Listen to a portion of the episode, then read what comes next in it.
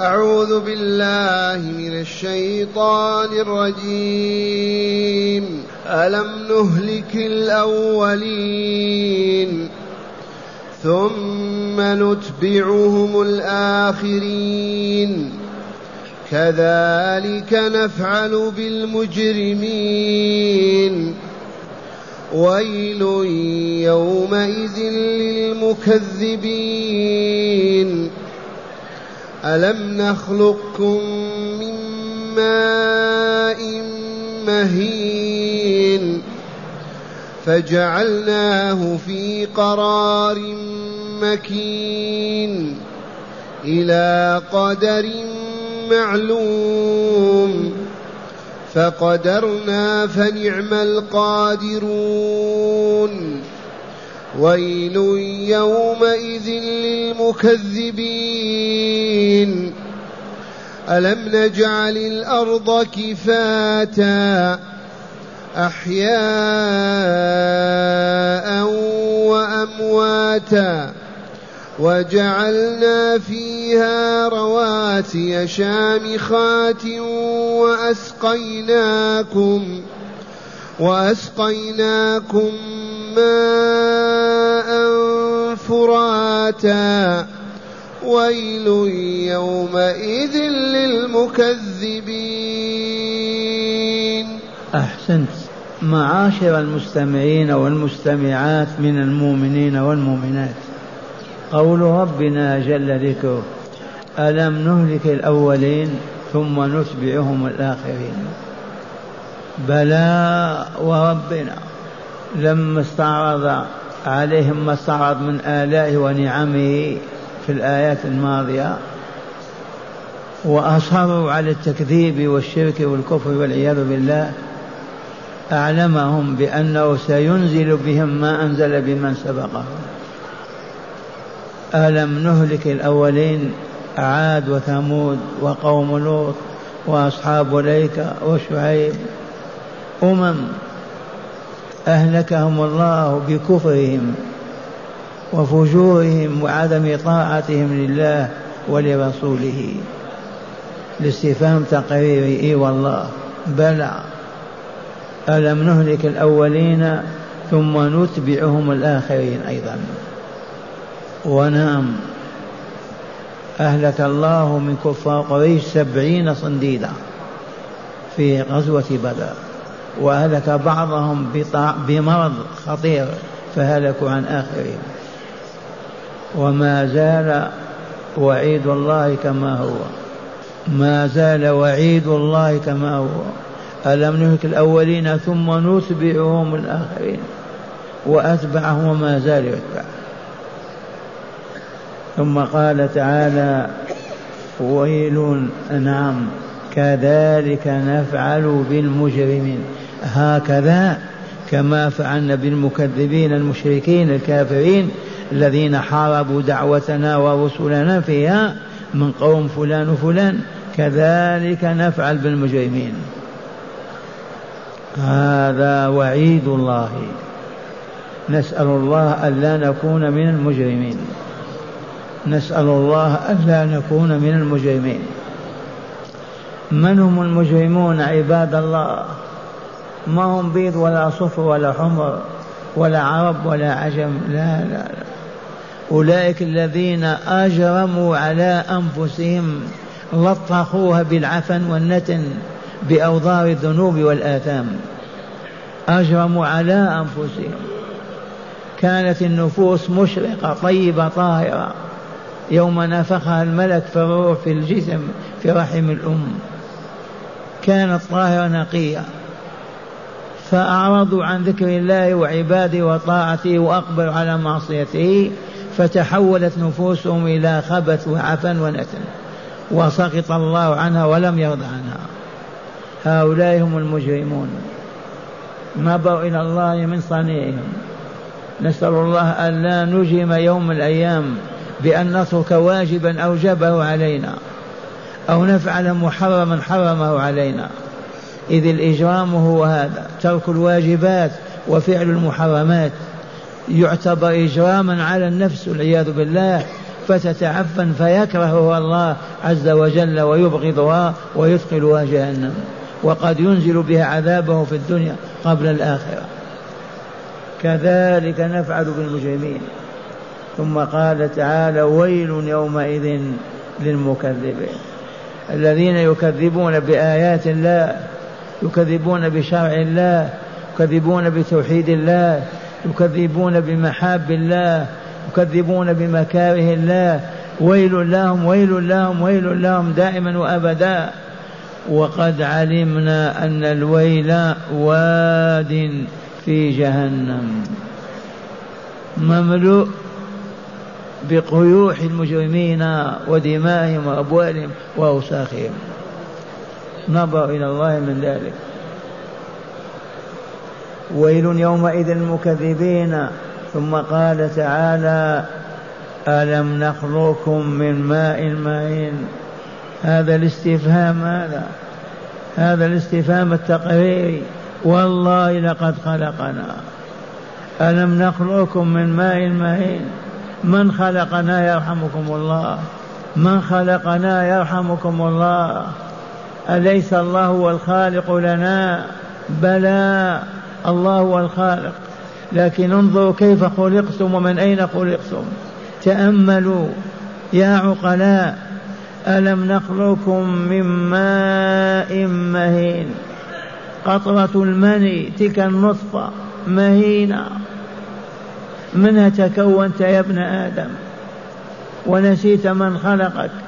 وأعرضت عنه وتكبرت عن عبادته من ماء مهين. فجعلنا ذلك الماء الهين المهين الساقط الهابط نطفة المني جعلناه في قرار مكين. ذاك الرحيم من يصنعه؟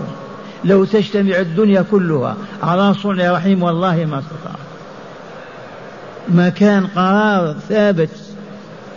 الطفل المولود فيه في ذلك القرار المكين.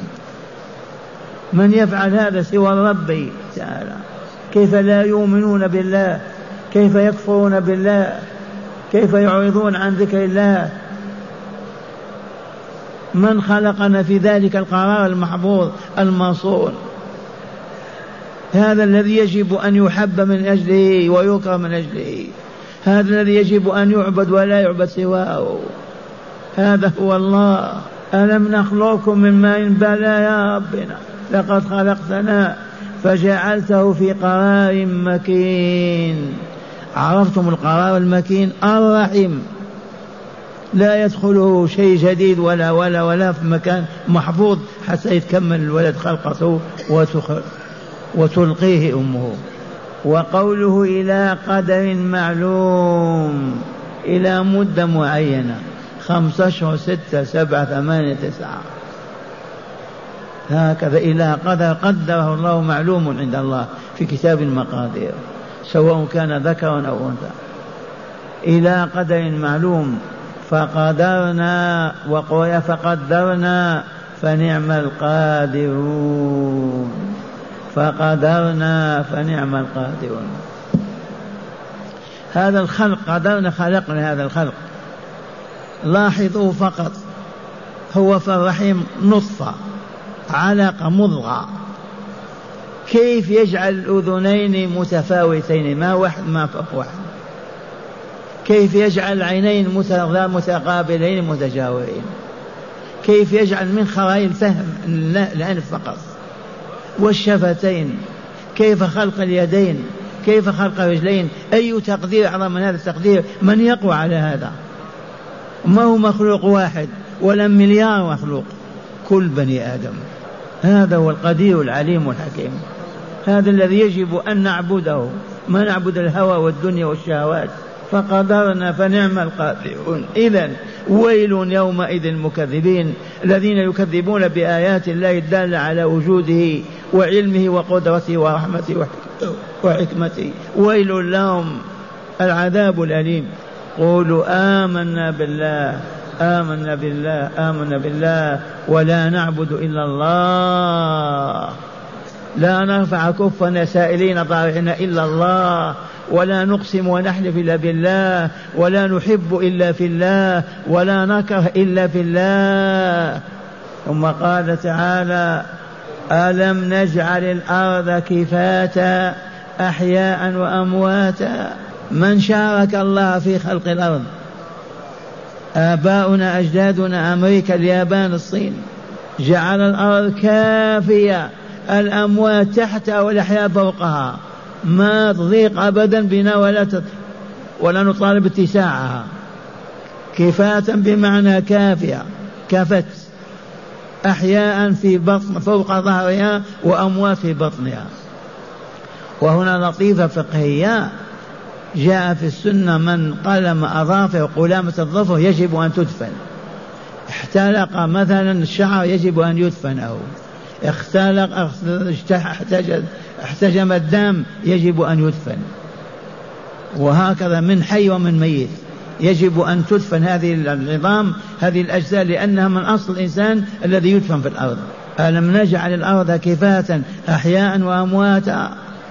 ولهذا إذا قلموا أضاف الميت يدفنونه معه. وهكذا. كل أجزائنا يجب أن تدفن في الأرض لأن الأصل هو هذا. ألم نجعل الأرض كفاة أحياء وأمواتا بلى يا ربنا قد جعلت. فلا نعصيك ولا نخرج عن طاعتك يا رب العالمين. هذه مظاهر وجوده الدال عليه مظاهر علمه وحكمته مظاهر رحمته مظاهر ماذا؟ حبنا له وطاعتنا له. ألم نجعل الأرض كفاة أحياء وأمواتا وجعلنا فيها رواسي جبال عالية مرتفعة رواسي شامخات عاليات مرتفعات. من صنع هذه الجبال؟ أسألكم بالله في من يقول غير الله؟ هذه الجبال من جمع ترابها من جمع حجارتها من جعلها عالية بهذا العلو من من من؟ لا جواب إلا الله الله الله. إذا فلنقول لا إله إلا الله. والله لا إله إلا الله. إذ هو وحده الخالق المدبر الحكيم. ألم نجعل الأرض كفاة إحياء وأمواتا بلى. وجعلنا فيها رواسي شامخات. بلى. وأسقيناكم ماء فراتا أي ماء عذبا. هذا الماء العذب الذي نشرب من أين؟ من أين هذا الماء؟ من أنزله من السماء.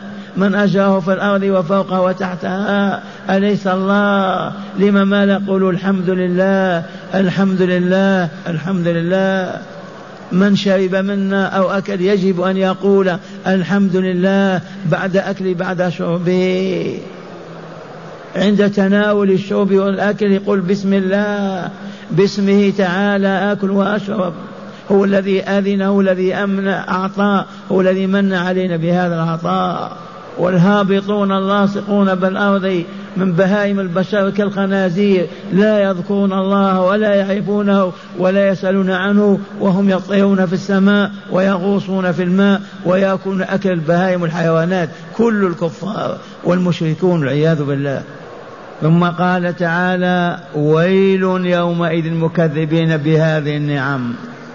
بهذه الآيات الإلهية بهذه النعم والفضائل الرحمانية ويل لهم ويل لا ويل لهم. يأكلون ويشربون ولا يسألون. من أين هذا لك؟ من هذا الشرب؟ من خلق الماء؟ من خلق الفاكهة واللحم والطعام؟ أليس الله؟ إذا قولوا لا إله إلا الله. إذا اسألوا كيف تعبدون الله؟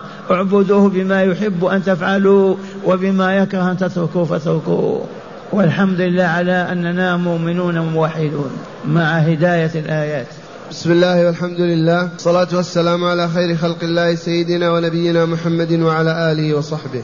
من هداية هذه الآيات أولا تقرير عقيدة البعث والجزاء. من هداية هذه الآيات التي تدارسناها الآن بفضل الله من هداياتها أول هداية تقرير عقيدة البعث والجزاء. لا بد من الحياة الثانية ولا بد من الحساب فيها على العمل في هذه الدنيا ولا بد بعد الحساب من جزاء. إما نعيم مقيم في دار السلام الجنة دار الأبرار وإما عذاب أليم وجحيم في دار البوار والعياذ بالله تعالى. لا بد من هذا. نعم. ثانيا الاستدلال على البعث والجزاء. بالقدرة والعلم إذ هما أساس البعث والجزاء. أعيد الاستدلال على البعث والجزاء بالقدرة والعلم من هداية الآيات الاستدلال بقدرة الله عز وجل بهذه المخلوقات على أنه قادر على أن يرحمنا أو يعذبنا. ولا رب لنا غير ولا إله سواه. هذه المظاهر التي ظهر تدل على وجود علمه قدرته حكمته وتوجب طاعته وعبادته وبذلك يسلم العابدون وينجون ويهلك الكافرون ويخسرون. نعم. ثالثا بيان إنعام الله تعالى على عباده في خلقهم ورزق ورزقهم. وتدبير حياتهم أحياء وأمواتا. من هداية الآيات بيان مظاهر قدرة الله في خلقنا وفي إكرامنا وفي الإنعام علينا في سقنا في طعامنا هذا كله إفضال الله وإنعامه. فالحمد لله الحمد لله. رابعا بيان أن الناس أكثرهم لا يشكرون. حقيقة هذه. أكثر الناس لا يشكرون. نعم. وهذا الواقع. كم نسبة المسلمين إلى الكافرين؟ واحد إلى مليون. وهكذا طول الدهر من آدم عليه السلام. المكذبون الكافرون عددهم أكثر من المؤمنين الموحدين في كل زمان ومكان. نعم. وأخيرا الوعيد الشديد للمكذبين الكافرين. وأخيرا الوعيد الشديد الذي دل عليه قوله تعالى ويل يومئذ للمكذبين قولوا آمنا بالله آمنا بالله. والله ما نكذب بآية الله ولما أخبر به الله. آمنا بالله آمنا بالله. ننجو من هذا الوعيد العذاب. نستمع الآيات مجودة أيضا ونتأمل ما فهمناه منها. أعوذ بالله من الشيطان الرجيم. ألم نهلك الأولين؟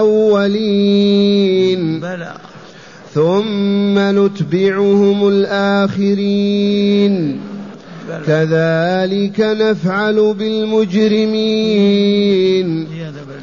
ويل يومئذ للمكذبين. ألم نخلقكم من ماء مهين؟ فجعلناه في قرار مكين إلى قدر معلوم فقدرنا فنعم القادرون. حق الحق. ويل يومئذ للمكذبين. ألم نجعل الأرض كفاتا أحياء وأمواتا. بلى. وجعلنا فيها رواسي شامخات وأسقيناكم وأسقيناكم ماء فراتا. ويل يومئذ للمكذبين.